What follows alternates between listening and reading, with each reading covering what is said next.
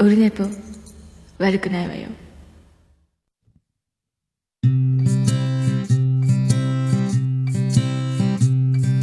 1時間目が終わった後寝ぼけ眼でやどうもお久しぶりです。どうも草刈正雄です。えー6月3日月曜日でございます。時刻は何時ですか？え？?12 時27分お昼休みはウキウキウォッチング的な時間でございます。お久しぶりでございます。第242回4月21日からの、えー今日でございます。えーっとね、今日は、えーっと、オルネポ特設スタジオ、え完成、え記念こけら落とし的な、えやつですね。はいはい。オルネポスタジオ完成しました。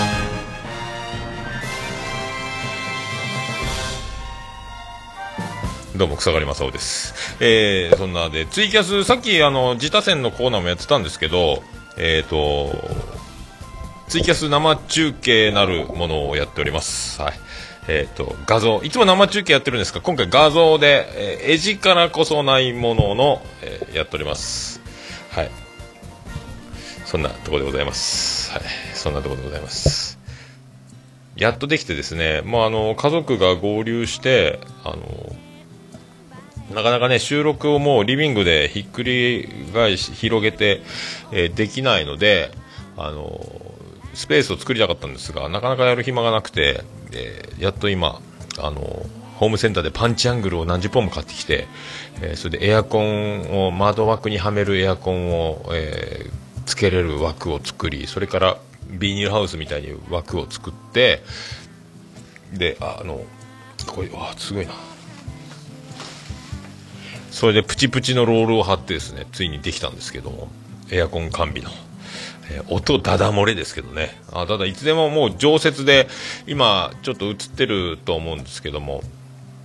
テーブルの上にもセッティングして、えー、とマイクもつけっぱなで、これでいつでもパッとできるかなという、ね、布パサッとかけとけばね、ちょっと今、撮影でパソコンの画面が遠いんで、なかなか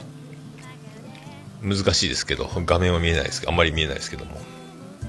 まあそんなこんな、やっていこうかなと思ってますね。えーまああの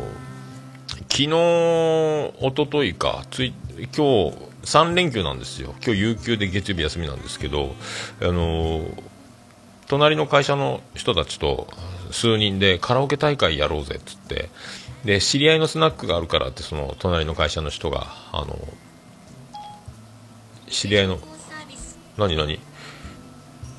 知り合いのスナックが、あの、シリが今反応した。知り合いのスナックっていう。そこに、で、カラオケの点数が、あの、ダムの、なんか設定があるらしくて、プロ級とアマチュア級と3段階ぐらいあって、一番厳しい点数になってるから、なかなか90点出ないっていう、厳しい設定のところで、ガチで、あの、賞金、勝った人は500円。ずつ出してとか、1000円ずつ出してとかで、5、6人でやろうぜみたいなやつがあって、あの、始めたんですよ。あの、カラオケ大会。1軒目は焼き鳥屋行って、それで、焼き鳥食べて、それ二次会でそこ行って、その、まあ、年上の方の同級生と、まあ、ママさんも綺麗で、やっぱ、スナックは夢の国ですね。で、カラオケは僕ね、何曲歌ったかな。結局、その、主催者の人が、もう、その、むず、点の取り方を知ってるというかですね、90点台続出なんですよ、プロ級で。えープロ級の設定にもかかわらず、辛口設定にもかかわらず、で、みんな他の、僕が80点台ぐらいで、もう一人80点台出す人はいるんですけど、90を絶対いかない。どんなに歌ってもいかない。原曲を知ってる、点の取り方を知ってないと多分無理やなっていうのと、カラオケ好きな会社の人たちは70点台、行って70点台なんですよ。これ勝てんなという状態で、結局賞金もらうことなく、払うだけ払って終わったんですけども、でも、まあ、あの、褒められまして、あの、お前これ、点数なしだったらお前が一番うまいなって言われたんで、でしょっていうね。でしょは言ってないですけども。えっ、と、イエローモンキーの太陽が燃えていると、ユニコーンの素晴らしい日々を歌って、あとも何歌ったか覚えて。尾崎清彦だったかな。とかね、えー歌って声がもう飛びましたけどね。で、スナックの、まあいいところ、いけないところですか、あの、おかわり頼まなくても、自動でウイスキーの水割り飲んだんですよ。で、焼き鳥屋で生2杯とハイボール2杯ぐらい飲んだんですけど、で、ウイスキーの水割り、あ、ウイスキーあるんですか？ウイスキー飲みますって焼酎にすればよかったんですけど、結果ね、あの、延々と、あの、ウイスキーお水割りが、勝手にもうあの、空になることのない自動コップみたいなグラスになっちゃうスナックってね、あの、お姉さんが作ってくれるんで、何杯飲んだかわかんないんですよ。で、お開きになって、家まで歩いて帰ろうと思って、隣町なんで、まあ20分、30分も歩けば着くぐらい近いんで、酔っ払ってもそんなもんかなと思ってたら、なんか、その時に限って、まあ、ふらふらなって、ふらふらなるのはいつものことなんですけども、なんか家が遠いなって初めて思ったんですよね。家が遠いなと思って、気がついたら、あの、井筒屋って市役所の隣にもう潰れたんですけど、百貨店があって、そこの、あの、ベンチで夜中寝てたんですよね。あ誰まあ田舎で誰もいないんで財布取られることなく、あら？俺ベンチで寝てるやんっていう。遠いな家遠いなが最後の記憶で、気がついたらベンチで僕寝てるんですよね。うわと思って夜中2時過ぎかな。えっ、と、ベンチから家までまた 歩いて。で、僕帽子なくしてるんですよね。あの、多分その辺に置い、寝た時に置いちゃったんでしょうね。あ、キャップがないキャップがないってなって。エアコンの音がブーン言ってますけど、あ聞こえるかどうかわかりませんけ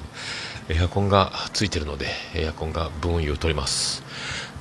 そんなんがあって、で、昨日は日曜日、えー長男ブライアンが先輩の最後の大会が萩市市民体育館、宇部市から萩市ってあの、宇部市は、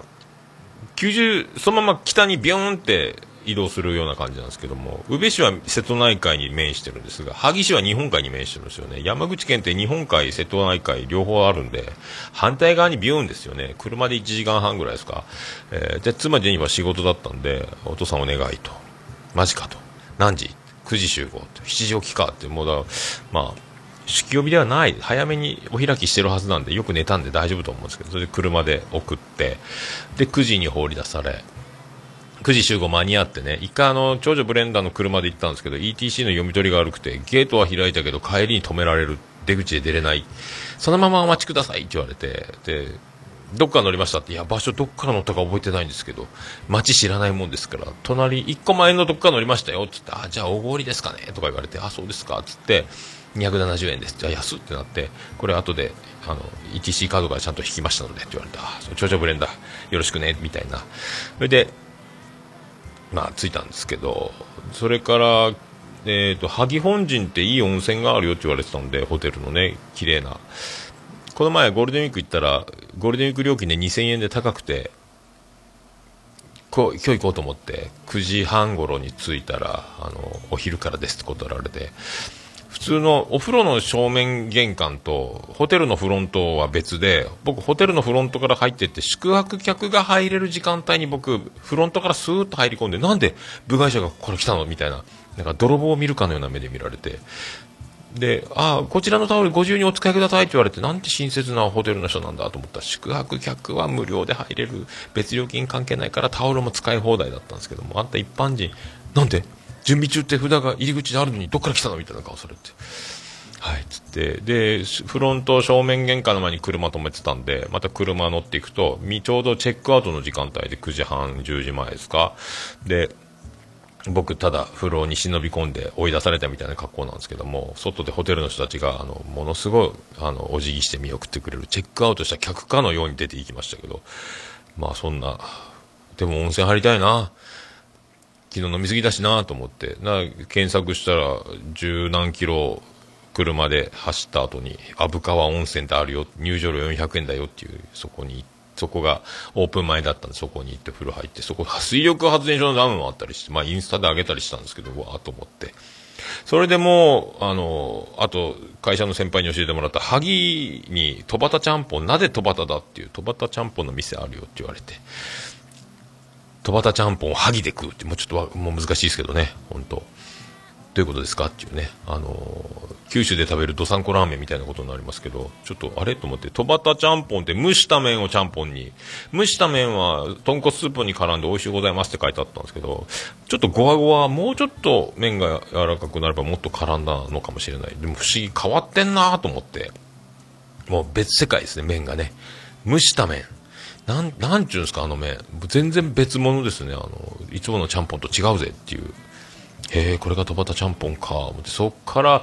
とりあえず萩城が近いから萩城に行くかと思って誰がハゲやねんってことです。萩城跡に行って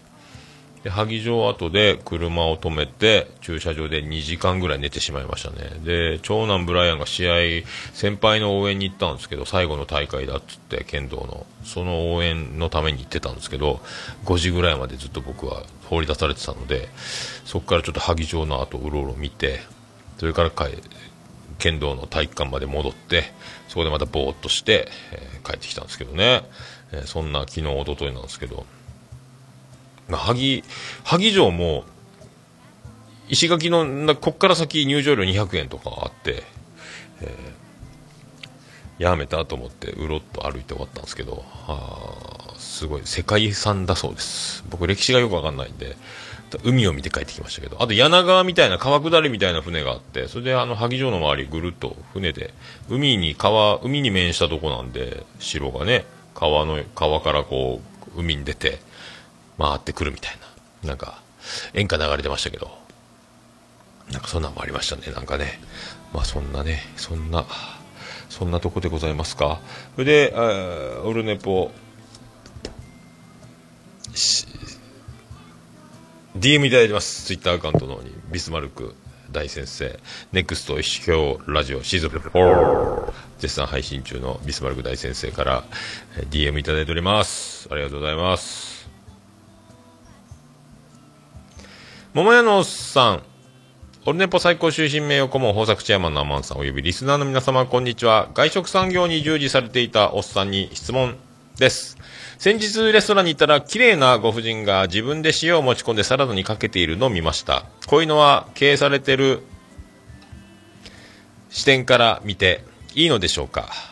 例えば塩とか水を持ち込みされても売り上げに関係ないと思いますがどうなんでしょうか。それではお答えください。ということでお答えくださいは書いてません。僕が勝手に言っただけです。まあどっちかっつったらえー、水持ってこられた方が、えー、経営には響きますね。あの、まあ、お冷や頼まれたらただなんですけど、まあ、ウーロン茶とか頼んでほしいな、とかね。えー、ロイヤルホストやったか、ファミリーレストランの、ロイヤルホストは確か、お茶くださいって言ったらお茶もなんか、急須に入れてティーパック付きのやつでお金取ってましたよね、確かね。お茶はタダで出さんぞみたいな。だから水くださいっつってミネラルウォーターみたいなのでお金を取るっていうのもあるんでしょうけど、水とお茶はタダでしょみたいなところがあるんで、まあ持ってこられてもいいんですけど、まあなるべくお店にお金を落としてあげましょうよなんで平気で水持ってくるの？まあ、アレルギーとか、なんかどうしてもこの水しか体、医者に止められてるとかならまあしょうがないにしてもね、とか思いますけど、調味料は別に構いませんけどね。えー、ただあのあんまり塩とかかけてると、えー、塩をかけて食べれなくなるよというね、えー、ことになりますね結構ね。後々後々ね、えー、柚子胡椒てんこ盛りの人が医者に止められてもう全てを立たなきゃいけない。塩なしで焼いてくれとかもありましたんでそうなるかそうなるかって思いますけどね、えー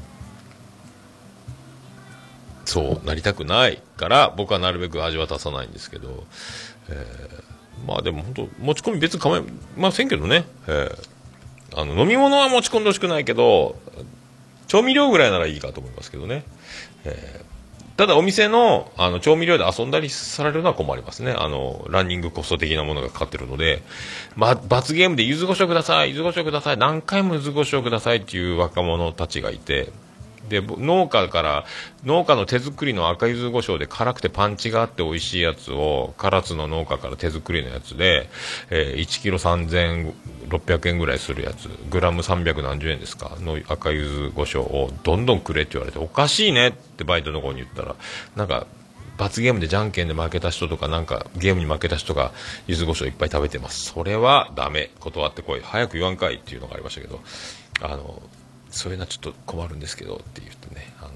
断ったり、まあ、飲み放題で一気飲みされるのと一緒ですね、えー飲み放題は飲み放題だっていたずらにそういうことされてでもしゲロでも吐かれたらあんまり一気飲みをされると別料金いただいたりとかね。飲み放題なだけで、えー一気飲みはちょっときついと。そういうのと同じなんですけど、そういうな、まあまあ、両親に、えー問いかけるみたいなところがあるので、えーまあね、えーまあ、そういうとこは、まあ、まあでも気づくか気づかないかと、その人がどうでもいいと思ってることは、こっちが気にしてても、どうでもいいじゃん、そんなことって言われるので、難しいんですけどね。あまあでも、なるべくね、飲み物は頼んでいただきたい。えーお冷やでって言われたら悲しい。せめてウーロン茶を頼んでほしい。ウーロン茶が胃が、ただれて嫌だって言われたら、オレンジジュースとか、なんか他の頼んでいただきたいとか、思ったりしますけど。そんな感じですか。はい。そんな感じだと思います。はい。まあ、今日ね、だから久しぶりの久しぶりなんで、えーツイキャスもやってますけど、気がついたら、ちょっと画面遠いんで、終わってるかも。つなぎ直さなきゃいけないの忘れてるかもっていうのはありますけど、まあ、まあ、そんなね、えー感じで、やりたいと思います。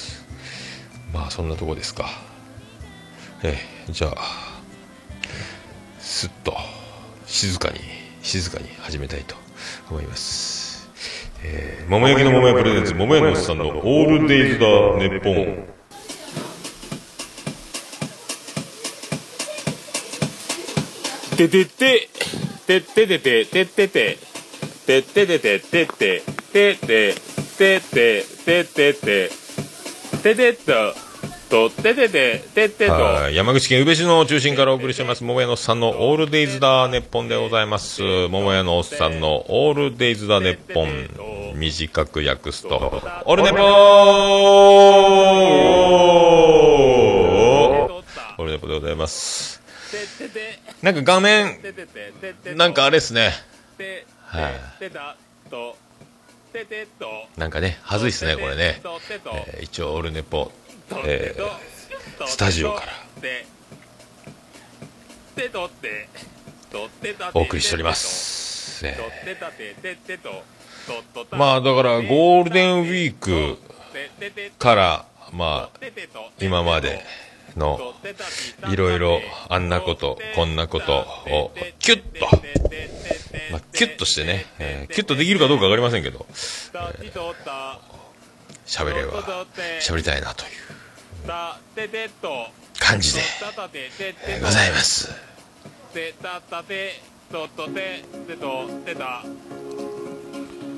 はい。第242回でございます。それでは皆さんよろしく。お願いいたします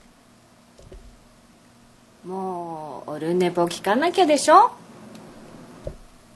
はい、始まりました。あ、そう、BGM がかからないからね、ここからね。えーまだやってなかったね。どこだったっけ？これだ。2016BGM。そんな、そんなです。大丈夫ですかね？はいそんなです。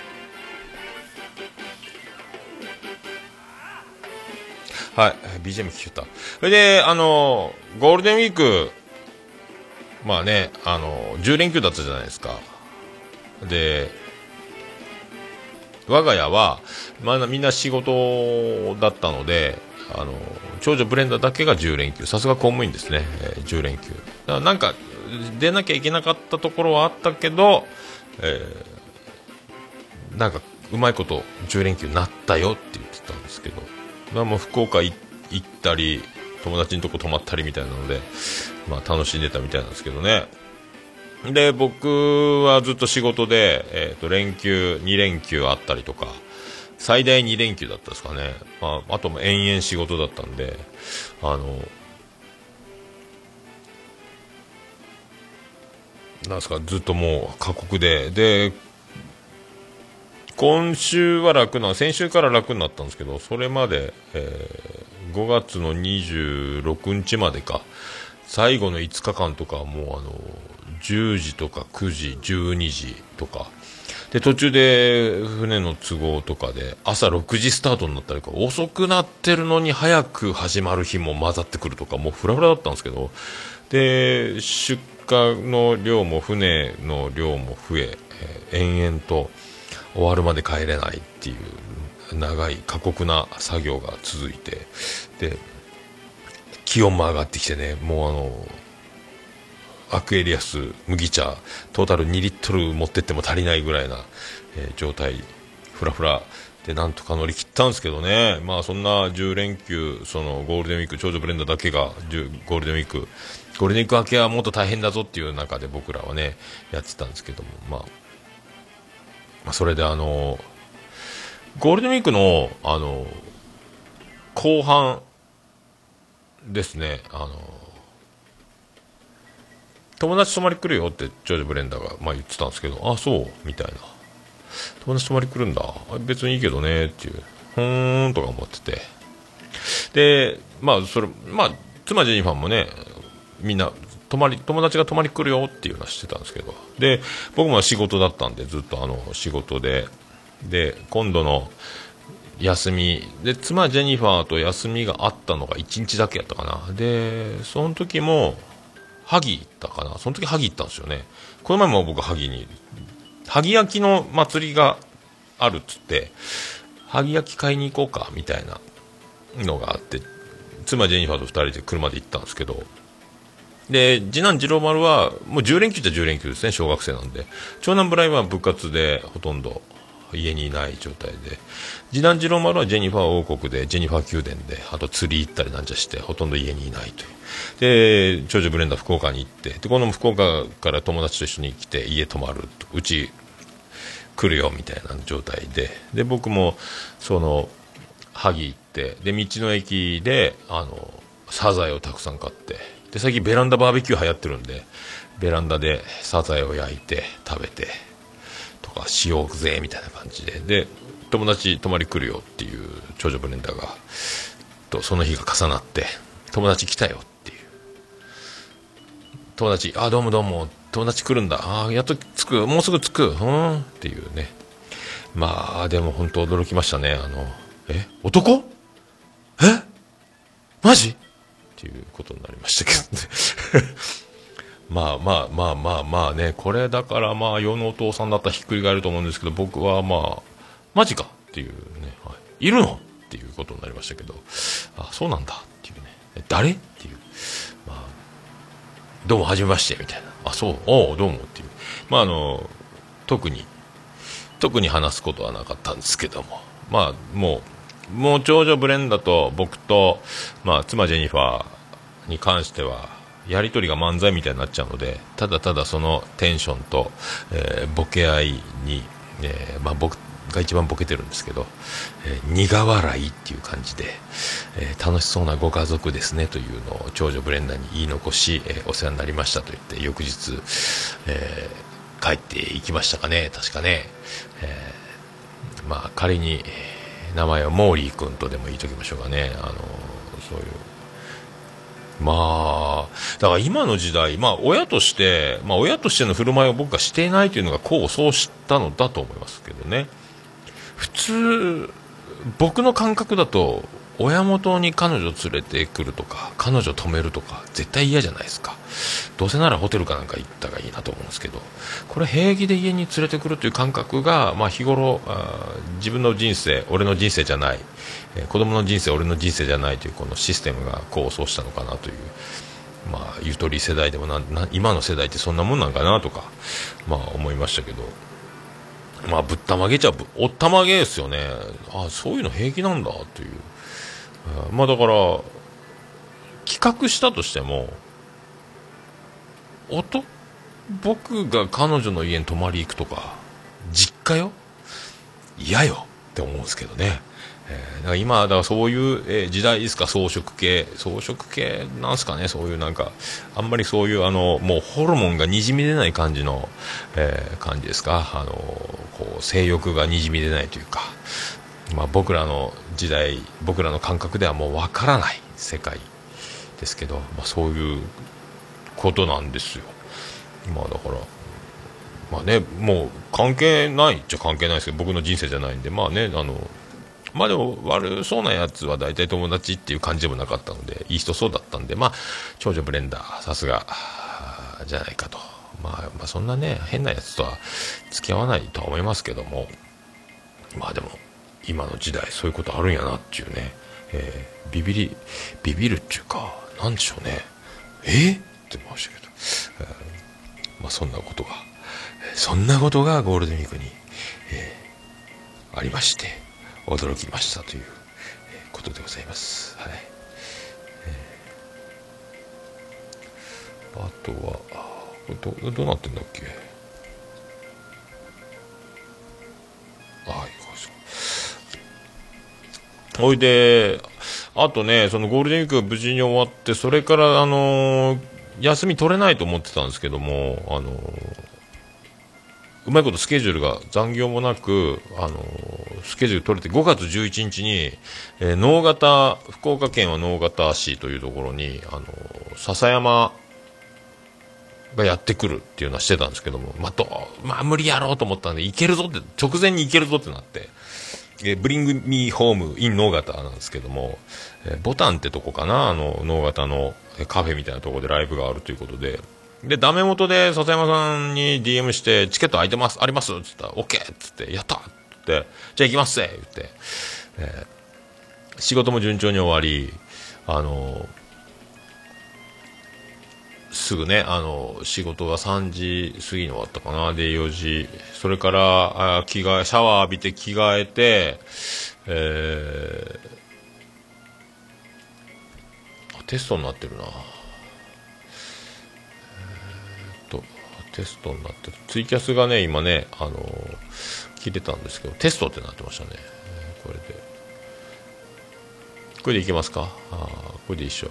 それで、いけたんですよ。やったと思って。で、準備して。で、前の日からもう、あの準備を、ご飯食べる暇ないから、車の中で、ご飯食べようかなと思って、前の日にスーパーで、コンビニで買えば高いので、スーパーで、あの、パンを2つほど買って、なんか、片手でパッと食べれるようなやつを、ジャムマーガリンみたいなやつとか、あと、コーヒーもいるなと思って、コンビニで買ったら高いから、スーパーで安い、500でも100円ぐらいで買えるので、その、やつね、あの、コーヒー買って、で、長女ブレンダーの車、あ、で、妻ジェニファー仕事だったけど、あの、そうやってライブに行けるようになったから、車置いといてくれ、っつって、あの、車をね、出してもらって、借りて、あの、その、行ったわけですけど、で、ETC 高速乗って、スイスイスイと着いて、予定通り着いた、やったと思って、で、ライブ会場、だいぶ早く着いたんで、ちょっと車で30分ほど仮眠して、近くの立体駐車場、安かったっすね。そこ止めて仮眠して、それから、その、すぐ歩いてすぐのところにボタンっていうカフェがあったので、そこに行って、そしたら、もうガラスの向こうリハーサルしてる、あの、笹山さん、あと、ストリーム新崎、新崎インストリームの新崎さんもいて、おおで、笹山さんのワンマンライブ2度目ですね、僕ね。あの、16ビット笹山さんのホーム神戸でライブ見た以来。あとはズバコので名古屋でねあのなんであの時カフェのイベントは2回ぐらい見ましたかね。2回か3回か、えー見たんですけどまあだから2回目のワンマンライブっていうがっつりワンマンねあの徳マスターが喋らないバージョンっていうのを初め2回目なのでまあ久しぶりやなと思って。でそれはもうあの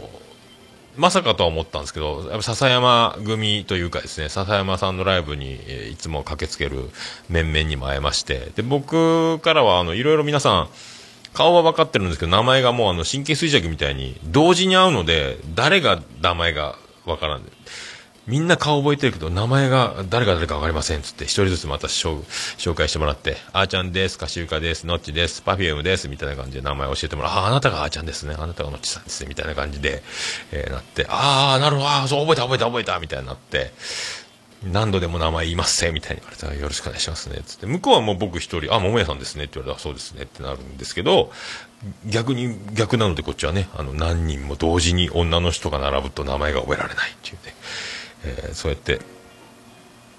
笹山組の、え美女たちにも、えー笹山組でもない、笹山組って言ったらおかしいのかな、笹山さんの熱烈な、笹山さんのライブにいつも見る面々の人たちにまた会えてですね、えテンション上がりつつ、で、えーおばさんにも会えて、久しぶりやね、つって。で、後で、マーヤさんもうさこさんも来るっていう情報があったんですけどね、まだその時は到着してなくて。で、オープン前に、えーストリーム新崎さんが、外に出てきて、もうすぐ、もうすぐオープンですって言って、じゃあそろそろオープンですって、カバン開けた僕財布がないんですよ。うわっだもう、財布置いてきたんですよね。仕事のカバンから、お出かけする時のカバンに乗せ替えるために、リビングのテーブルに一回財布を置いて、そのまま出てきてると。カバンに入れずに来たっていうので、免許証もないです。無免許で、うん無免許不携帯で来ちゃったっていうね。やべえなと思って。野方まで1時間半ぐらいですよ。やべえなと思って、すぐ妻ジェニファーに電話して、あの、すいません、財布そこないっすか置いてあるね、財布大きいから小さい財布に入れ替えでもして出かけたんかなって思ってたけど、いや、ちょっとあの、持ってきてもらえないですかつって、え？つってね、今買い物中なんやけどって、お願いします。免許証もないんで、何かあったら怖いんで。お金は、まあ、なんとか周りで借りれたとしても、免許証ないの怖いですけど、みたいな。えーそういう風になっちゃうので、お願いします、言って。えーいや、もうね、そういうことしないんすよ。でも、もう46歳、今年47歳、こういうことするんですね。えー用意周到みたいなのが、自分では得意だと思ってたんですけども、びっくりしましたね。えー案の定後でマーヤさんにあの用心深いのにやりやがったねって笑われましたけども。あの本当ね用心深いはずなのにですよね。まあ妻ジェニファーは9時過ぎですか。もうライブ終わった後に来て財布を置いて帰っていきましたけど。一応笹山さんにも紹介してねあの妻のジェニファーですって言って笹山さんに外出てきてもらってたんで。でそう笹山さん外いたんでね。妻にちょっと車を止めてちょっとこっちまで行きなさいよせっかくだからっつって。妻ジェニファーですって言って。あ実在するんですねって言われましたね笹山さんにね、はいそうです。私が妻ジェニファーですとは言わないですけども。いやー焦りましたであの入場料4000円プラスワンドリンク、えー手元にお金が一銭もない。免許もない。やべえおばさんに借りようかなと思ってたんですけどもすぐそこであのガキオさんがもう素敵なねあの私だお金お金なら心配しなくていいからここはねそのテンション下げないで楽しもうよってライブに集中して楽しんでよつってお金出してあげるから。もうガキオさんありがとうございますっていうもう本当ねよくできた女の人ですね。ねガキオさんって言うけど女の人ですからね、えーであのえ6000か7000出してじゃああのおかわりとかもねなんか食べたりするからちょっとじゃあ6000出しとこうかみたいな。感じあ出すっていう。でチケット買ってワンドリンク買って。もうでもなんかテンションやっぱね落ちますよね。まあやっちゃったなと思って。で妻ジェニファーがこれ子供たちの晩ご飯の用意をしたら、えー仕事終わりに、えーまた脳型まで言われのない脳型まで走らなきゃいけないという状況になりましたんで、えーそんなねなんかもうご飯の味もしないような、えーご飯食べその時は食べてないですけども、まあ、そんな状態で、まあ、ガキオさんが救ってくれてもうガキオさんありがとうございます。とも、えー本当ねえー許されるんならもう私を好きにしてくださいという感じですよね、えー好きにされても困るんでしょうけど。もう私が女ならもう抱いてって言わなきゃいけないとこですけどね。あの本当助かりました。もうガキオさん。今度飲みましょう。今度飲みましょうとは言いましたけど、えー神戸とか16ビット行った時とかね。なんか、えそういう風に切に、え助かった。いい人やと思って。まあそんな。でね、あの、ライブ始まる直前に、まあ、大場さんは半分スタッフみたいな動きをしてたんですけども、大場さんが、あの、うちの相方ですって、よう考えたらうちの相方ですって言ったら、うさこさんじゃないですか。でも、うさこさんはマーヤさんと来るって聞いて博多駅で、博多で合流してうどん食べて、マーヤさんと二人で来るから、うちの相方ですって言ったら、あ、これでもスタッフとして動いてるから、奥さんも応援に来たんだろうと思って。で、あの、マスクをした、えー女性が一人でパーッと大場さんのとこに来て、うちの相方ですって言うから、これ、あ、大場さんはおしゃれに自分の妻のことを相方って言うんやろうな。え、奥さんですか？って言ったら、ちげえよみたいな感じになって、えーうさこだよみたいになってですね。うさこさんはうさこだよと言ってないんですけど、あはっってなって、うさこさんってすぐ、もう気がついたら手を握ってましたけど、あの、僕がね、えー握手をしてたんですけど、うさこさん。うさこさんじゃないですか。で、な、マーヤは？と思ったら、マーヤさん後ろからひょろひょろって、一緒に出てこんかい分かりにくいな、本当そういうことしますよね。あの、マーヤさんね、あの、そうやって騙されたという、えーこと騙され、まあ勝手に騙されたんかな。まあもうお金持ってきてないっていうので僕は判断力が鈍っていてですね、えー大事な、あの、うさこさんのファーストコンタクトを、えーミスるという、ミスったと。まあこれはマーヤのせいだということにしておきたいですけど、一緒に今回っていうね、えーまあそんな、ところでございますかね。本当ね。それでライブが始まって、まあ相変わらずやっぱあの、もうね、怒涛の、もうここのとこ、ボーカリスト笹山活動は16ビットにとどまらず、まあいろんなところでライブをするという形、東京もね、ついに九州まで来て四国も行ったりとか、えっ、と、尼崎、兵庫でもいろんなとこ行ったりとかね。で、そんな中、ライブを重ねていくことで、まあ、だからさ前、最初に見た時の、あの、16ビットで、あの、リビングオンザナイトですか、いつも定期公演、笹山定期公演で見たイメージ。で、最初に、ポッドキャストとか、ツイキャスとかで聞いてた笹山というイメージがもう、だいぶ、もう、ここ、2、3年で、ガラッと、まあ、変わったのか、僕が知らなかっただけなのか、なんかあの、こう、とんがってる、まあ違うんですけど、まあそんなにあの、なんですか、近寄りがたい雰囲気というか、まあ言葉の防御力というか、言葉の破壊力というか、だからあの、近寄ると怪我するぜ、下手に、あの、変なこと言うなよみたいな、勝手に思ってたんですけどね。まあ全然実際は違うんですけど、そういうイメージ。で、あの、ライブでもあんまり笑わないみたいな、ニコニコしないみたいなイメージが、まあ、16ビットでいた時も、まあ、僕も初めてで緊張してたあの16ビットみたいな時のイメージと、なんかもうすごいにこやか。それでもう、あの幸せを噛み締めて、えー言葉でもこう幸せな、幸せですって、幸せとは言ってないけど、とても嬉しいとか、ありがたい、その喜びを表現するというか、なんかにこやかになったなっていう、勝手にね、今まで僕が見てない、数見てないから知らないだけなのかもしれないですけど、まあ、ズバコノの時はね、またズバコノの時で違うんですけど、なんか、その、ワンマンライブというか、ライブ、そういうイメージが変わったなというのと、まあ、数やってる中で、やっぱこう機材トラブルもなかなか普通に上手に、えー対応できるというかさす当たり前なんでしょうけどね。僕にとっちゃ僕はもうパニクるなっていうところをもうね自然にこなしたり、えー。なんかあのハモるエフェクター。なんでこれハモってんのかな？打ち込みとか OK で流すと弾き語りだからテンポ合わないはずだけどなと思ってエフェクターでなんかハモるやつがあるんやなとかね。そういうのもあー機材後で見たらおおと思ったり。で結果僕はあのまた各駅停車をギター弾いてるっていうねあの気がつけば、えー笹山が歌い、えー僕がギターを弾いて各駅停車をやっている。そして僕がめっちゃ間違うっていう、えーそういうあのなんか各駅停車始まる前に笑いながら始めたんでいやまた来るなと思ったらやっぱり呼ばれて、えーまた、えー各駅停車僕3回目ぐらいですか。ズバコのでもなんであの時カフェでも多分1回歌ってる。今回またギターで、えーっていうね。あの本当にもうこれはいつでも弾けるようにこれもう練習しとかないと、まあ、C と G と D の3コードなんですけどもこれいつ間違えるんですよね。であのいつも僕が弾いてる時は歌詞の上にコードが振ってあるんですけど笹山さんのやつはあのコードだけが真ん中に集結してて歌詞の上に乗っかってないのでこれも見失うっていうね、えーそういう言い訳をしつつ、えー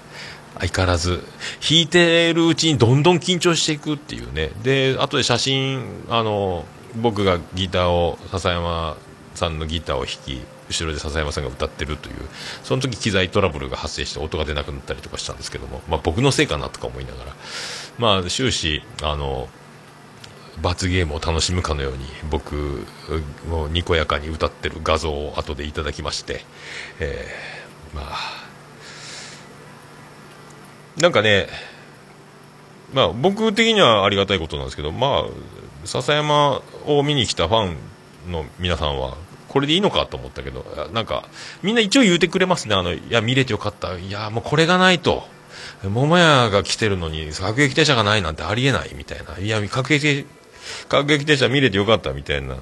えことまで言っていただいて、本当かと思ってね。これで、今度から僕がギターを練習して、いつでも OK ですってなると、多分呼ばれなくなると思うんですけどね。この適当な感じがいいんだな。もういつでも OK です。もうバッチリギター覚えました。いつでも弾けます。歌えます。っていう状況だと、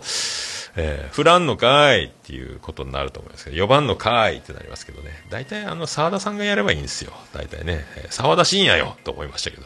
えー16ビットでまた、沢田信也と、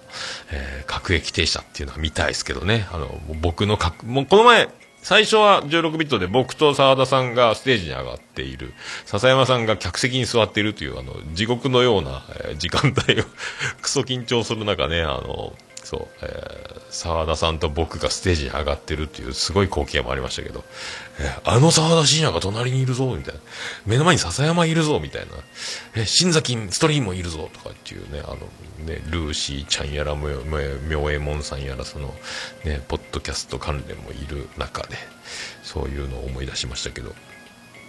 えーそう、沢田さんが歌えばいいんですよ、各駅停車。えーそうそうそう。ぜひね、今度16ビット行った時は、沢田信也、沢田信也でお願いしたいなと、思ったりしましたけどね。はい。まあそんな感じでゴールデンウィーク明けぐらいまでね、えー過ごしましたけど、あとね、あの、やっとその、妻ジェニファーが来て財布ゲットしたんで、あの、物販で買いたかったなと思ってずっと買ってなかったんですが、えー笹山ニューアルバムスクリーン、やっと買いまして、えーこれもね、本当あのーポッドキャストにゆかりのある曲が結構多くて、いろんな番組で使われてる曲が入ってるんでね、あの、ブラック・イン・ザ・ボックスは入ってはなかったですけども、他でもね、すごいっすよ。あの、で、僕の一番好きなスルリーも入ってた。やった、スルリー入ってんじゃんと思って。あと、各駅停車とか入ってますね。あと、あの、いろんな番組の、本当あの、ね、あの、ペガさんのやつとか、ペガの屋根裏部屋のやつとかね、入ってるんですよ。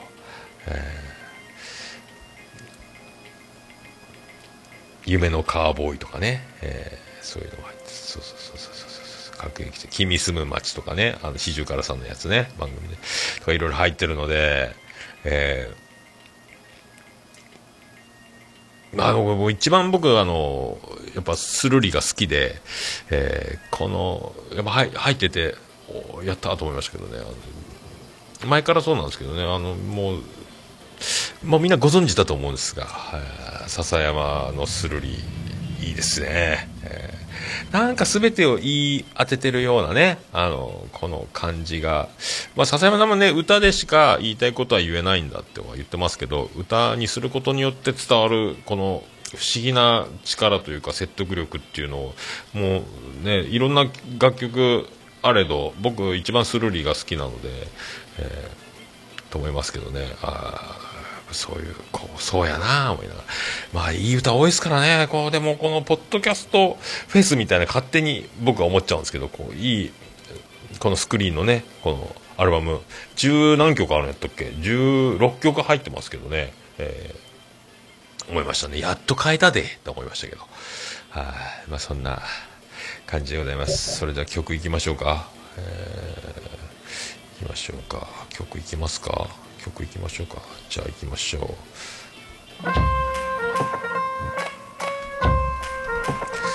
えー、ビアンコネロで「あるの」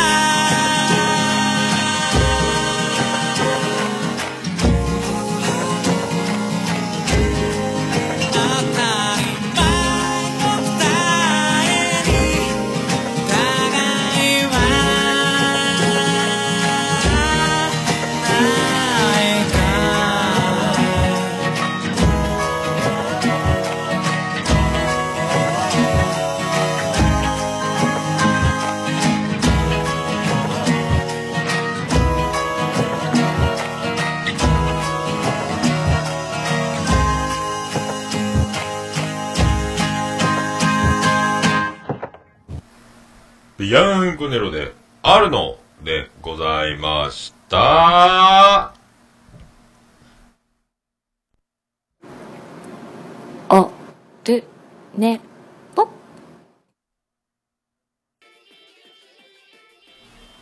はい。はい、お送りしました。俺は第242回でございます。242、4 2でございます。はい。ありがとうございます。あ、なんかコインもありがとうございますね。ありがとうございますね。なんかね、ありがとうございます。おー。ありがとうございます。楽しみにしました。マジっすか？ありがとうございますね。ありがとうございますね。そんな、いいんですか？いいんですか？ありがとうございますね。ほんとね。えー、さあ、そんな、でね、あの、ライブ終わりに、あの、ブリンミーホームの方ですけどもね、あの、しばし、カフェの営業時間があるので食事しながらご歓談みたいな時間があって、で、そこであの、めっちゃあの、美人な女の子が、桃屋さんですか？つって、はい。つって私、桃屋に行ったことあります。えー、って。えー、はぁってなったんですけども。こそっと来て、え、な、黙って帰ったんですか黙って帰りましたって。マジっすか？美女なのに？と思ったんですけども。まあ、そんな謙虚な美人が、ずうずうしい美人は多いですけども、謙虚な美人もいるんだなというね、あの、びっくりしましたけど、え、黙って帰ったんですか？つって、あのー壁に入ってある名だたるポッドキャスターたちのサインを見ながら、喜んで帰りましたって。それで、唯一出た名前が、あ、メックさんだって、メックかいと思ったんですけども。えーそのサインを見て帰ったらしいんですよ。マジっすか？なんで今、僕冷たくしたりしてないですよね。聞いてないですけども。はあ、びっくりしましたね。福岡の。福岡にまた美女リスナーがいたというね。えー美女リスナー、また美女リスナーに会えたということで、新たな美女リスナーが、えー、F 層、えー美蔵、美蔵でございます。ありがとうございます。えー美女リスナー、万歳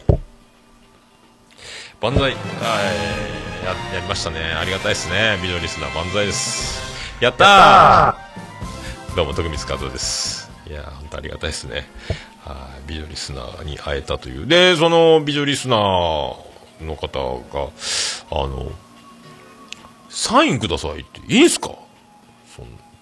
え？と思ったんですけど、僕あの、ステディ、ステディちゃんにしかサイン書いたことないですよ。えー過去2回サイン書きましたけど、色紙にね、えーステディちゃんに、ステステステディですか？あの、まるで台本を読んでるかのように、えー正確なトークをするでおなじみ、えー絶賛、あの、ポッドキャストでも配信中のステディちゃんね、えーその名も、ステステステディやったかな。スタディーステディーステディです。ステディーステディーステディ。ステディステディーステディステディステディでしたっけ、えー何でしたっけ？だ番組出てこんねステディね。なんステディーステディステディやろ、うん。スタディーステディステディですか？ステイステイステイですか？SS ステディやん。SS ステディかい。第9回京都旅行が金曜日に配信されてますね、えー全然まだ聞けてないですけども。あれ以来サイン書いてないのでえいいんすか?」っつって、えー。いいんすか？美女美女なのにいいんですか?」と思ったんですけど。で色紙かなと思ったんですけどあの桃屋さん飲食店もされてたんで、えー瓶にしました。っつって、えーどっか海海から流すんですか？と思ったんですけども、えー瓶。でこの小瓶とこの小瓶どっちがいいですか？って言われて。じゃあこっちでお願いしますっていう瓶。にサインを書きましたけどいやついに僕も美女にサインを書く日が来たというあのこんなことになるなんてあのオールネポ始めた2013年の頃には思ってなかったので生きててよかったなと続けてよかったなという、えーまたまた会えたらいいなという美女リスナーの皆さんよろしくお願いします、えーまだ全国に、えー5万人は眠っている美女リスナーぜひあの、ね、勇気を出して名乗り出てほしいと。私美女です。オルネポ聞いてます。そういうことでよろしくお願いします。いやー本当ねびっくりしましたね。福岡在住ですか、えーありがとうございます。ありがとうございます、えー感動しましたね。はい。そんなことあるんやなと思って。一回桃屋に来て、僕を見てるのに、えーそれからだから1年、2年近く経ってですか、丸2年ぐらい経ってからのサインですからね。えーその時、声かけてくれればよかったのにと思いますけど、ありがとうございますね。全然僕もだから、美女は覚えるのに覚えてなかったですよね。びっくりしましたね。あとね、名前、名前忘れちゃったんですけど、あの、男の人が最後、あの、ハグして書いた男の人がいるんですけど、最後、あの、会場出て、まあ、笹山さんとかみんな、お疲れしたって帰るときに、あれに、あの、何やったっけ、寝る日でって番組があるんです僕、まあ、聞いてはないんですけど、あの、ねひさんと、デルデルマッチョこと、今、ただのエロ親父って名前です。名前がただのエロ親父なんですけどね、あの、静岡でしたっけ？デルデルマッチョ。あの、中近東ラジオで、あの、破天荒担当の二人みたいなね、が番組やってて、そこに一緒に出てるらしいんですよね、その人。で、までは、でも名前、ツイッターフォローするのも忘れちゃったかなんか名前が、名前を聞いて、覚えて帰って、調べて、あ、寝る日で出てるんだと思って、はあ、じゃあ、ネヒさんとデルデルマッチョさんと絡んでる人なんだ。おお最初、あの人がもしかしてデルデルマッチョなのかなと思ったんですけど、デルデルマッチョではなかったんですよね。あ、じゃあ3人目なんだ。もう3人でやってんだ、番組。で、えー多分ね、寝る日でって、あの、寝るって漢字に、あの、西城秀樹の日で、で、2文字で寝る日でってポッドキャストがあるんですけど、そこの中まで入れば名前がどっかに載ってるんかなっていう、まだ今思い出せないんですけど、えそういう人もいたのを後で知ったっす。名前聞いて後でね、ああ、そうなんや、と思って。っていうね、えー笹山ブリングミホーム in 大型、えー今度はね神戸16ビットでワンマン見たいなって思ってますけどね、えーうまいこと休みが取れてギリギリなんでそこでチケット取れて最悪立ち見でも何でもねあのでも行ければなって。どうもう今度はビジネスホテルも抑えてでね、楽器さんにお礼お礼参りじゃないですけど、とか笹山さんの界隈の人たちみんな飲みましょうっていう風に僕も、えーお願いはしましたけど社交辞令でない、えー現実実現を祈るばかりでね、えーあとねこの前あのカフェで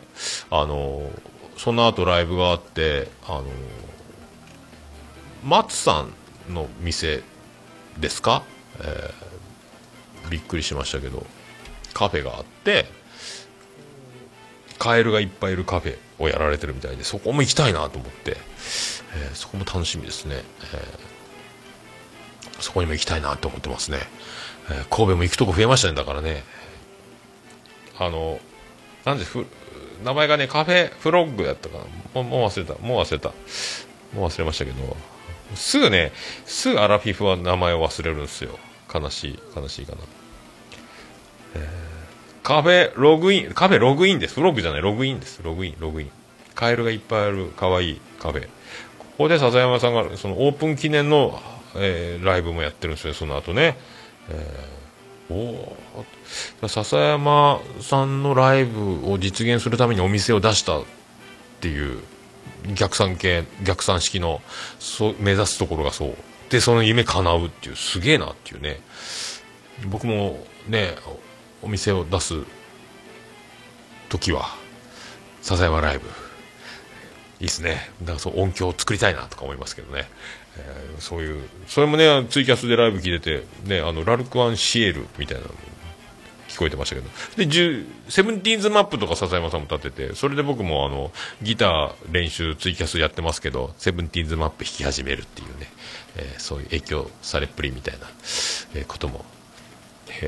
あったりしております。まあね、そんな楽しい日々もね、ありましたけど、あとだから、まあ、家族移住して丸2ヶ月ぐらいですか、経ったところなんですけども、まあ、いろいろシステムがまだチューニングが合わないというか、えっ、と、洗濯物2階でシャワー浴びるところがあってそこそのシャワー室の前に洗濯機があって脱衣所があるって洗面所があるんですけどえっ、と1回僕はシャワー浴びて出たら着替えの新しいパンティと T シャツを洗濯されてたことがあって、えーなんでこれ新しいいやそんなあの洗濯物のカゴの近くに置いてると汚れ物と思って洗っちゃうじゃないの。ちゃんと置きなさいよって一回言われてて、えーその時すぐ近くにね妻ジェニファーいたんでああ分かりましたと。今度からはちゃんとあの分かりやすくあのこれは汚れ物のじゃなくて入浴後シャワー浴びた後に着る新しいパンティーと T シャツですよという場所に置きます。しかるべきところに置きますという、えー話をしてでそれからまた何週間かした後シャワー浴びてて、えーシャワー浴びて終わったら、えーまたないまた洗濯機回されてるっていうね。だからあのーコントとか映画とかでもよくありますよね。あのオートロックでホテルの部屋から何かの拍子に全裸で出てしまってドアが開かなくなって助けてっていう展開。でもうなんか家族呼んでもいない誰も呼んでも助けてくれないっていう僕はまさにそうなりまして、えー全裸で出てきて下着がないっていうね。で2階にシャワー浴びるとこがあって僕の下着だけは1階にあるっていう。1回体を拭いて全裸でえ階段を降りて、えーパンティーと T シャツを取りに行かないそれでやっと妻ジェニファーと連絡が取れて、連絡が取れてつもなんですけども、また洗ったねっつって、今度は置いてたでしょ、ちゃんと。わかりやすく置いてたのにという。ね、またやられたっていうね、えーそういうとこあります。えーうちの妻ジェニファー、そういうとこあります。はい。えーで、あの、過酷な勤労が5月26日まで続いてで27日月曜日が休みっていう先週ででものすごくきつくてもうフラフラでで休みの前の日なんで最近ベランダでバーベキューが流行ってるんですけどまたバーベキューしようやっていうね。で炭火を起こしでお刺身を安いの買ってきてあの半身のやつ切ってなんかやずかなんかやずかハマチかなんかを切ってでお肉を豚バラを串焼きにしようと思って豚バラブロックがトライアルで安かったんでブロックブロ切って串に刺して焼き鳥炭火で久しぶりに豚バラでも焼くかと思ってとかで焼肉の準備してでみんな家族よ晩ご飯だぞっていうことでベランダでバーベキュー焼肉を炭火で家でやるともうホットプレートで家油ベタベタになるんでもうベランダが一番いいなっていうことでベランダで最近やるんですけど炭火起こしてねやっててで乾杯って言って、えー今日私誕生日妻ジェニファーが、驚きましたね。5月26日、えー誕生日。知らんかった。びっくりした。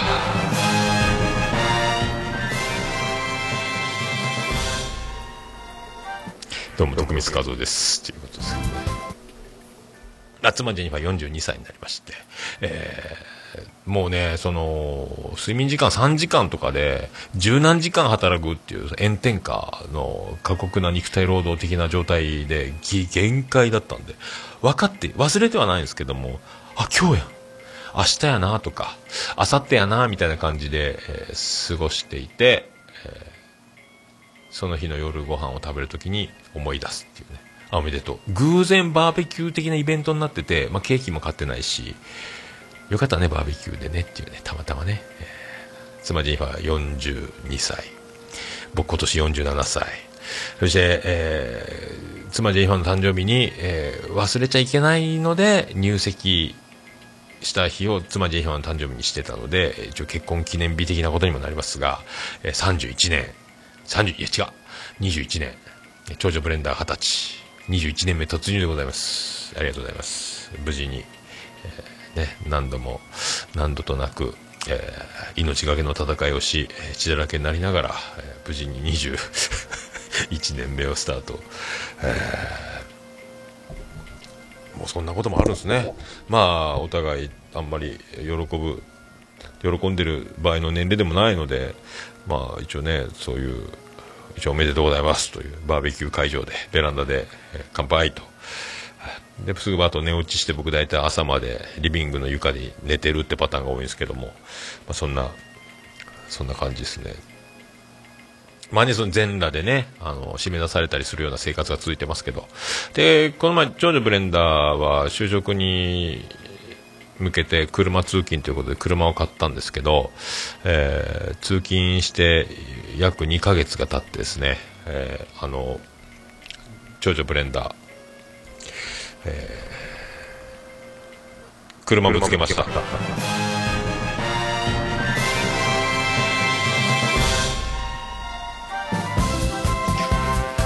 どうも徳光加藤です、えーそういうことをですね。長女ブレンダーついに2ヶ月目で車をぶつけるというね、えーことになりました。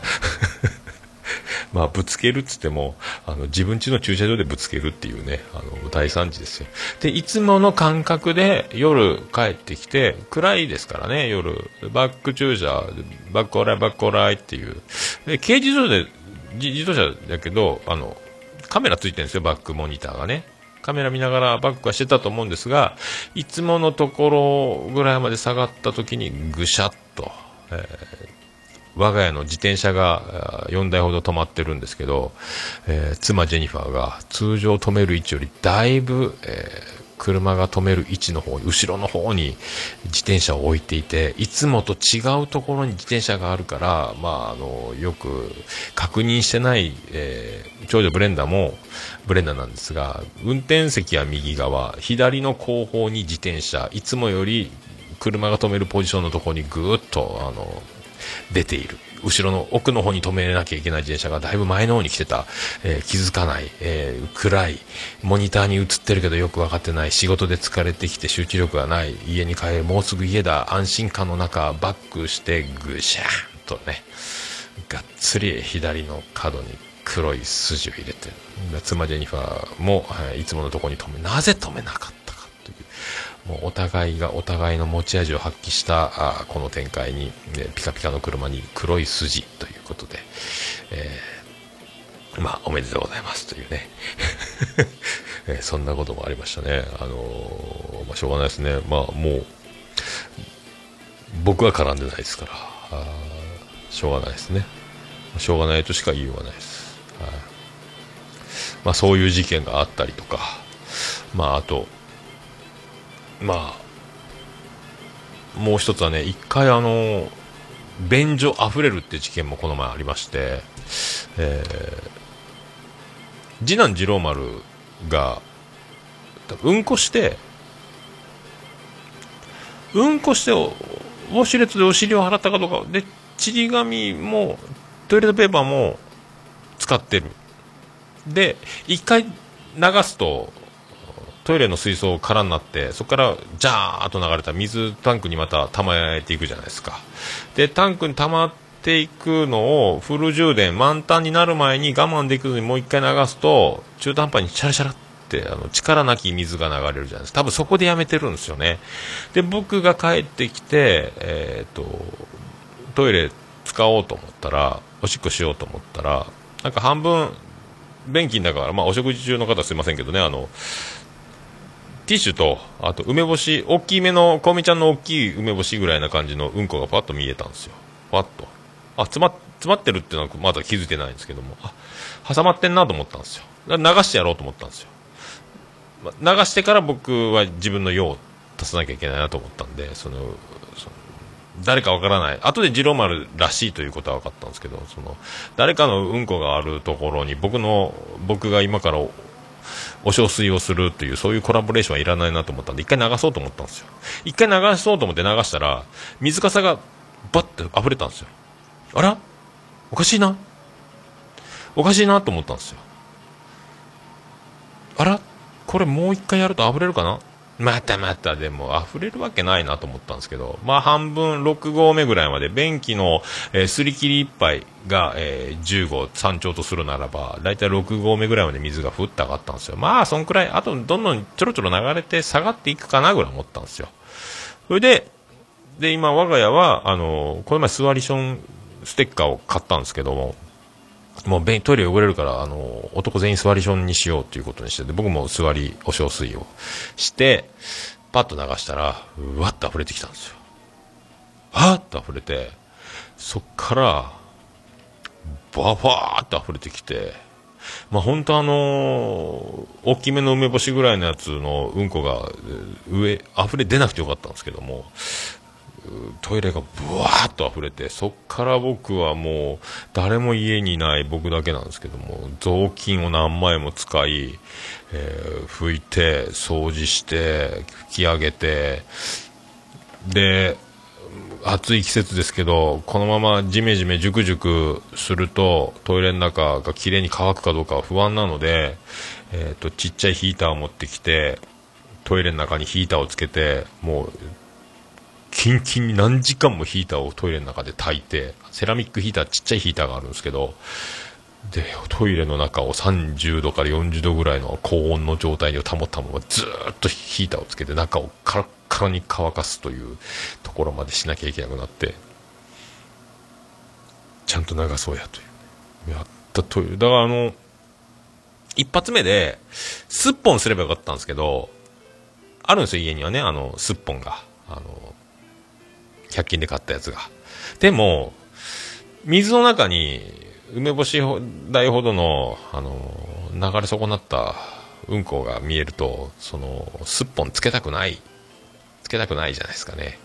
それをためらったのが運の尽きだ。まあうんこだけに？ってなるんですけども。結局溢れ返った中にさらにすっぽんを入れなきゃいけないのでもうバッファーって溢れ出してきてる水に100均のすっぽんを突っ込まなきゃいけなかったから結局一緒だったんですけども。で、バファって溢れながら、さらにすっぽん突っ込んで、バファってさらに溢れて、もう、スリッパ、僕のスリッパが死にましたからね、スリッパも洗濯、洗わなきゃいけなくなったんですけど、自分のスリッパが水浸しになりながら、すっぽんで、ちょーって、えー復旧したんですけど、まあ、ほんとね、勘弁してよっていう、そんな、そんなこともありました。まあ、こんな感じで、えー4月21日以降ですね、元気に生きております。はい。そんな感じでございます。さあ、行きましょうか。行きましょうか。えー、ハッシュタグオルネポ。オルネポ。クリス・ペプラーです。はい、このコーナーは、ハッシュタグオルネポ、ツイッターで、ハッシュタグオルネポでつぶやいていただきました。ありがたいつぶやきを紹介するコーナーでございます。プレイ方から遡っていきましょう。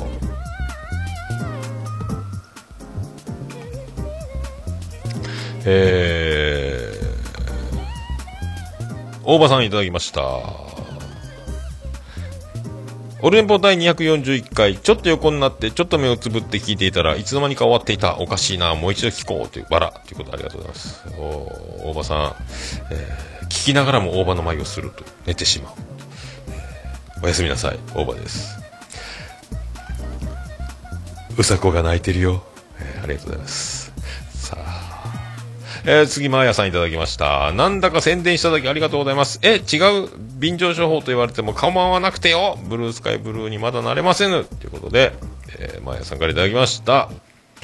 まあ、便乗どころかね、もう今あのーね、マーヤさんが、えーおじさんの好きな魔女の話でしたっけ？おじさんの知らない魔女の話ですか、えー絶賛配信中ですが、もうね、ランキングも、医学、科学ジャンルですか、もう1位。1位っすよ。なあ、すぐ追い抜く。追い抜くどころかもうすぐビッグになってるって。もうあの iTunes のおすすめにも出てるしね。多分な、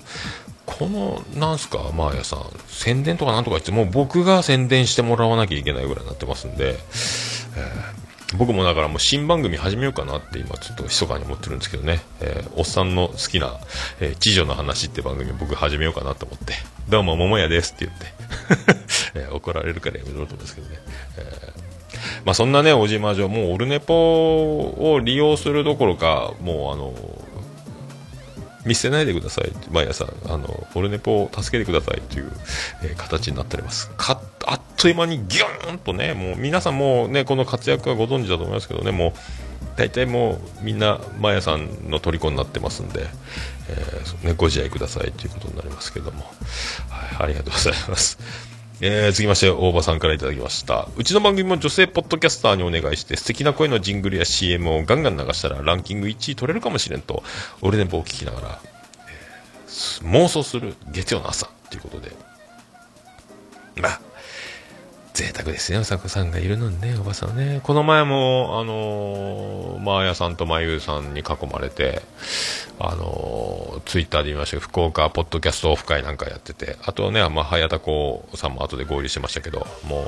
う、おばさんの鼻の下が博多湾の底まで沈むほどデレンと、もうね、えー鼻の下が、いいなというやつ、ありがとうございます。いいんじゃないですか？もう、おばさん自分で言ったらいいんじゃないですか？えー、キラキラカフェっていうジングル作ったらいいと思いますけどね。はい。続きまして、ケンチさんいただきました。えー、240回拝聴一つ屋根の下、家族での新生活スタート。えー楽しくなりますね。ワクワクってことありがとうございます。まあ、そんな感じでございます。うんこ流されんやったり、えー、全裸で放り出されたり、いろいろやっております。ありがとうございます。はい。今後ともよろしくお願いします、えーコンビニエンスのチキンたちからいただきました最近新しくなってまたねランキング上がって、えー、コンチキも勢い止まりませんけどねえー、宮さんからですかね、コンチキね。コンビニエンスのチキンたちからいただきました。馬の骨の歌で泣いていたのに、おっさんのオリジナル SE 差し込んでくるから涙が引いた。ありがとうございます。っていう、真顔っていうことで。まあね、あれ、おつみさんがいつもやってる悪ふざけをね、おつみさんいなかったんで僕がやるという。大体おつみさんがゲストで来て喋ってると、その回は大体馬の骨が流れて、で、馬の骨を流してる途中で、おつみさんがラップで入ってきて、えめちゃくちゃにするというくだりをやってたんで、一応、もう皆さん知らない方が多いかと思いますけど、もう僕も混ぜちゃう。やっちゃったっていう、えー次第でございます。えー、達郎さんいただきました。これ4月30日ですね、つぶやいたの。えー昨日聞けたポッドキャストってことで、おもれき294回とオルネポ241回、えー自他戦のコーナー、ポッドキャストで自分の声を聞くのはやっぱり恥ずかしいっていうことなんですけど、出たんですかね、達郎さん。前回紹介した番組の中にもしかして達郎さんが出てるのかな？聞いてないな。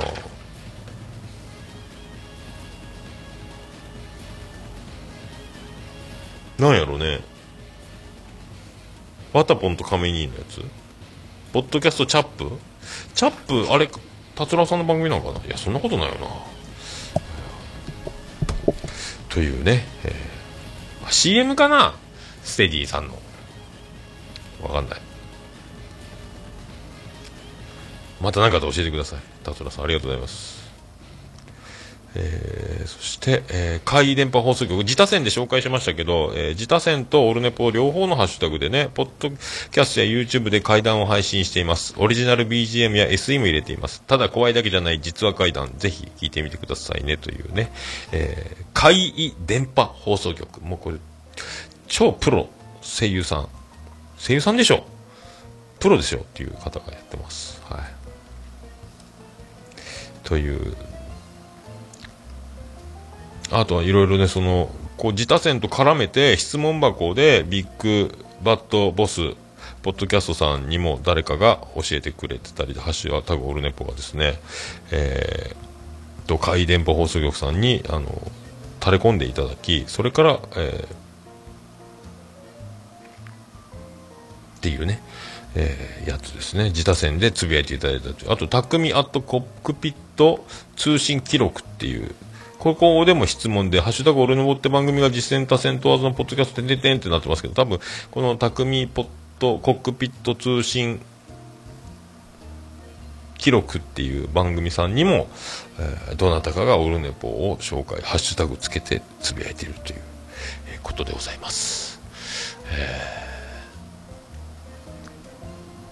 っていうやつですね。あの、そして、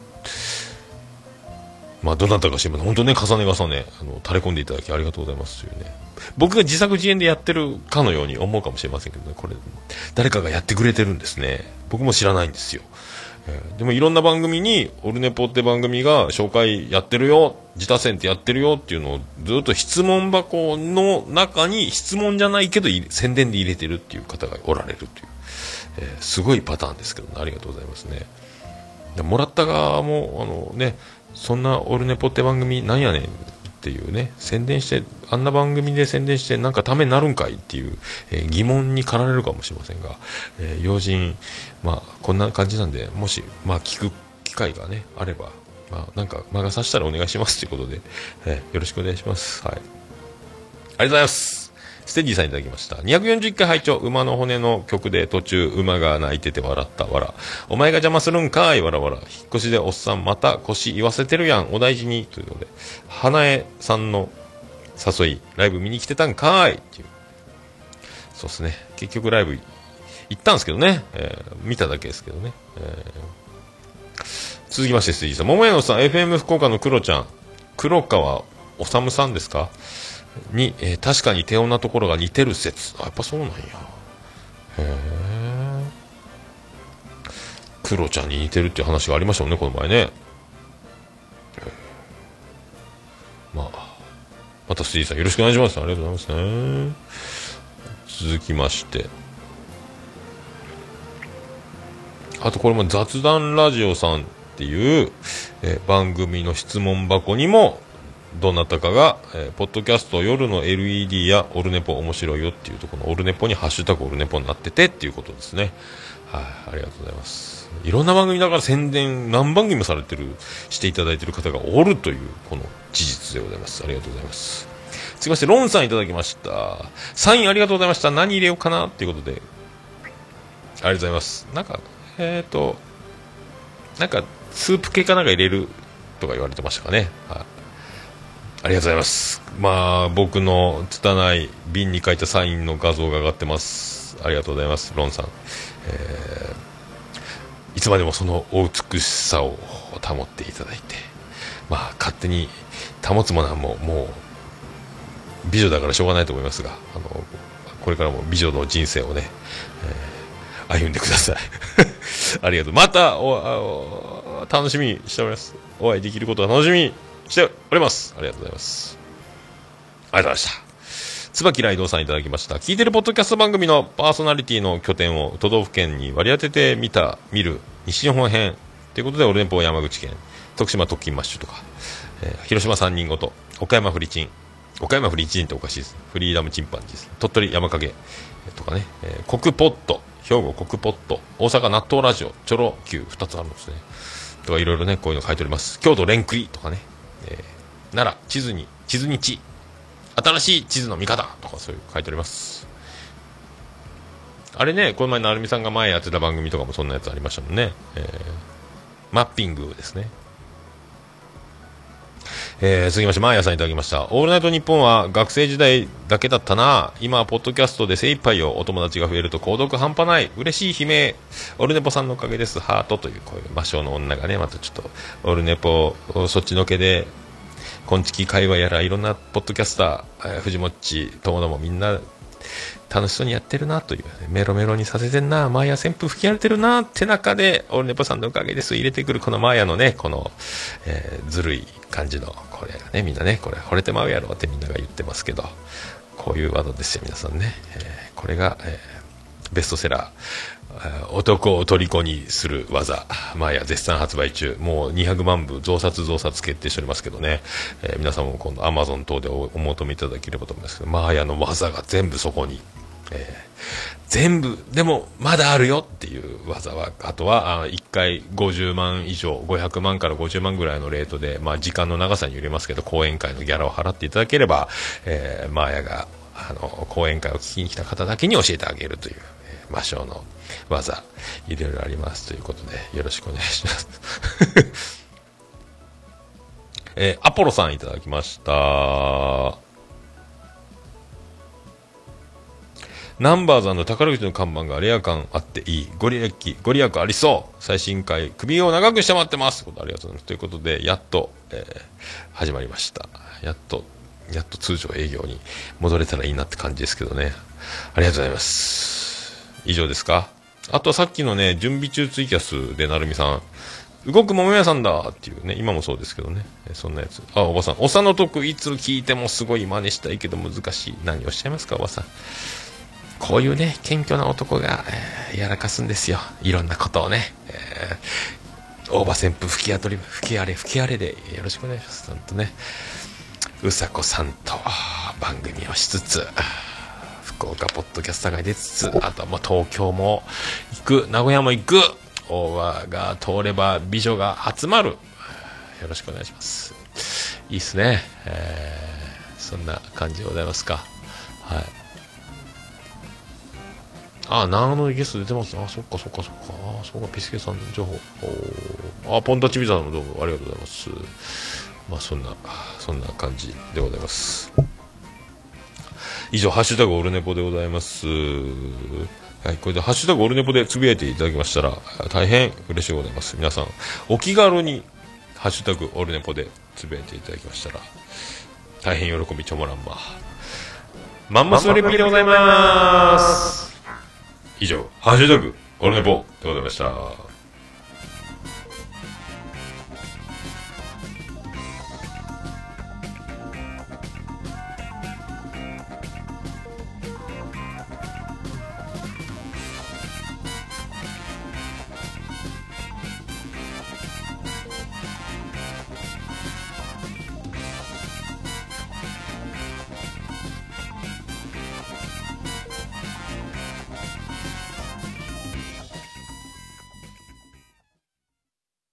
オルネポ好き。オルネポ好き。オルネポ好き。いや、もう何ですかオルネポ好き。はい、滞っておりますが、えー無事ここまで来ました。はい。おー、大丈夫ですか、これ。難しいですね。このジングルをね、なかなか使うの難しいんですよ。オルネポ好き。難しいんですよ、これはね。まあ、そういうことでエンディングでございます。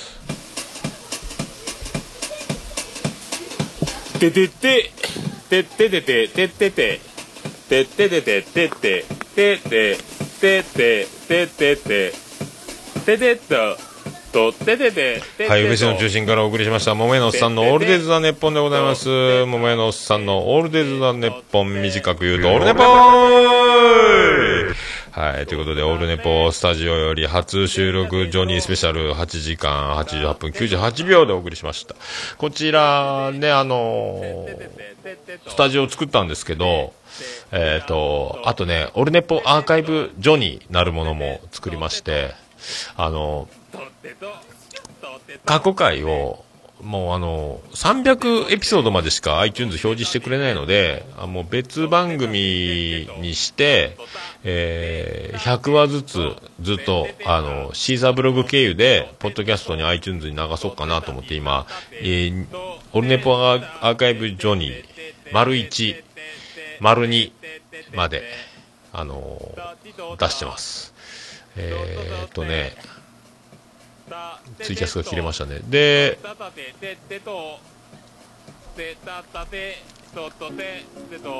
また、あのーなんか、あのーそれでずっと、過去300エピソードまでしかオルネポが出ないので、またそれで、あのーずっと、今のオルネポのページ、購読、今最新回出てるやつはもう第1回は聞けないので、ずっと遡ってアーカイブを残して、で、もし僕が死んだ後もシーサーブログが生きてればそっちで聞ける。あと YouTube で聞くという。オルネポは今年またサーバー代払いましたけど、サーバー代が滞ったら、あの、オルネポのページは消滅しちゃうので、まあそういうのも兼ねて、まあ、別にね、一応、なんかしぶとく漂わせる方法はないかと思って考えておりますけども、あの、僕が生きてる間はずっとサイトは運営されますけどね。まあ、あと何十年か大丈夫でしょうけども、そんな感じ、そんな感じでね、やろうと思ってますんで、オルネポアーカイブジョニーというのもありますのでよろしくお願いします。まあ、ツイッターアカウントの方ではたまにつぶやいたりしてますけど、今ずっとだから昔の過去回をずっとアップロードする作業をしてますので、シーサーブログにファイルを移して、えー iTunes に上げる作業をずっとしております。のも並行してやっております。はい。いやー、そんな、こんな、無事、無事でもないですか。242回ありがとうございました。はい、それでは行きましょう。オルネポエンディングテーマでございます。えー、笹山でブラックインザボックス。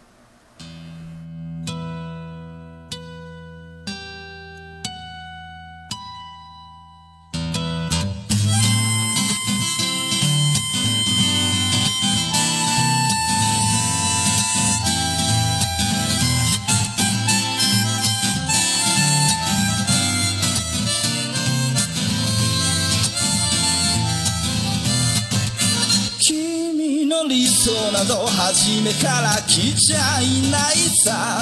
重ね合わせてばかりじゃ剥がれてく並べ立てたのは今までの理由だろう。そんなものよりも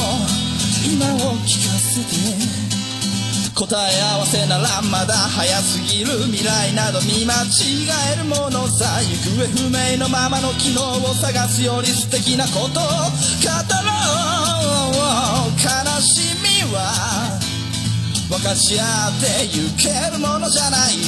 ブラックアンビューティー鳴らすのさ誰に届くはずもないこの夜を埋める。人だけのわがままなリズムでブラックビューティー歌うのさ誰に届くわけもなく消えてゆく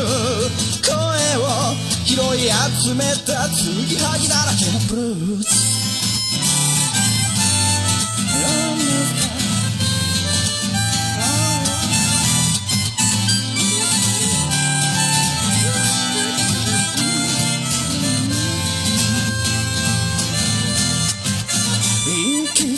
先など初めから決めちゃいないさ。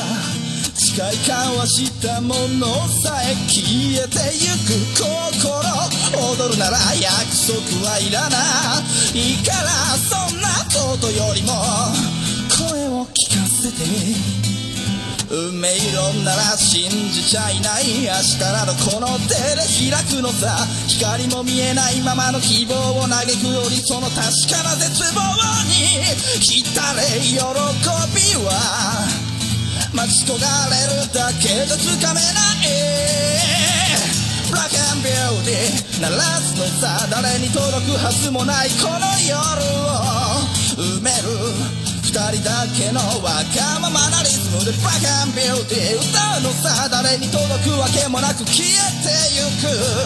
声を拾い集めた継ぎはぎだらけのブルー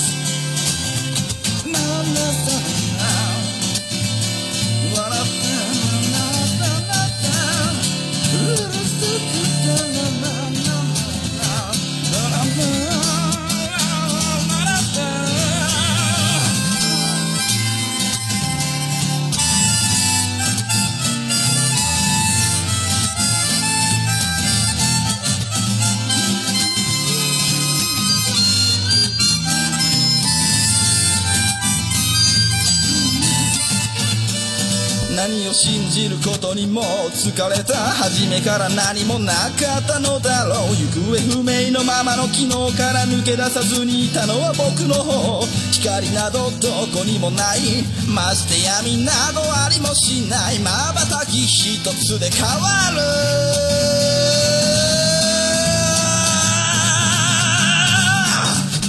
ブラックアンビューティー鳴らすのさ誰に届くはずもないこの夜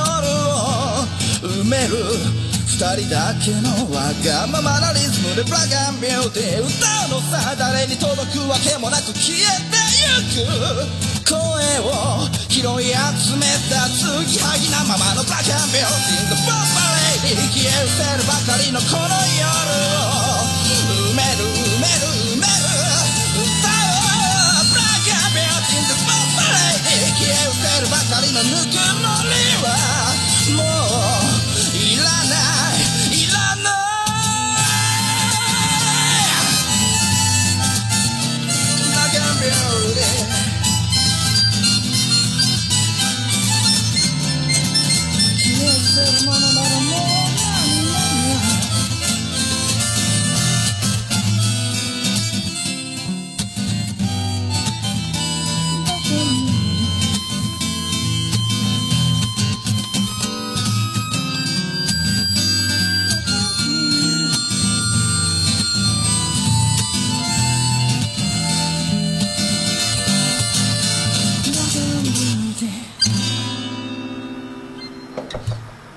それでは皆さんまた夢でお会いしましょう。あーで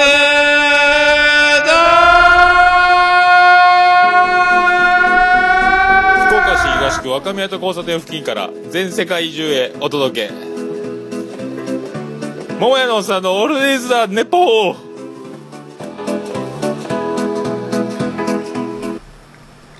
俺ねパパ見てましょうライ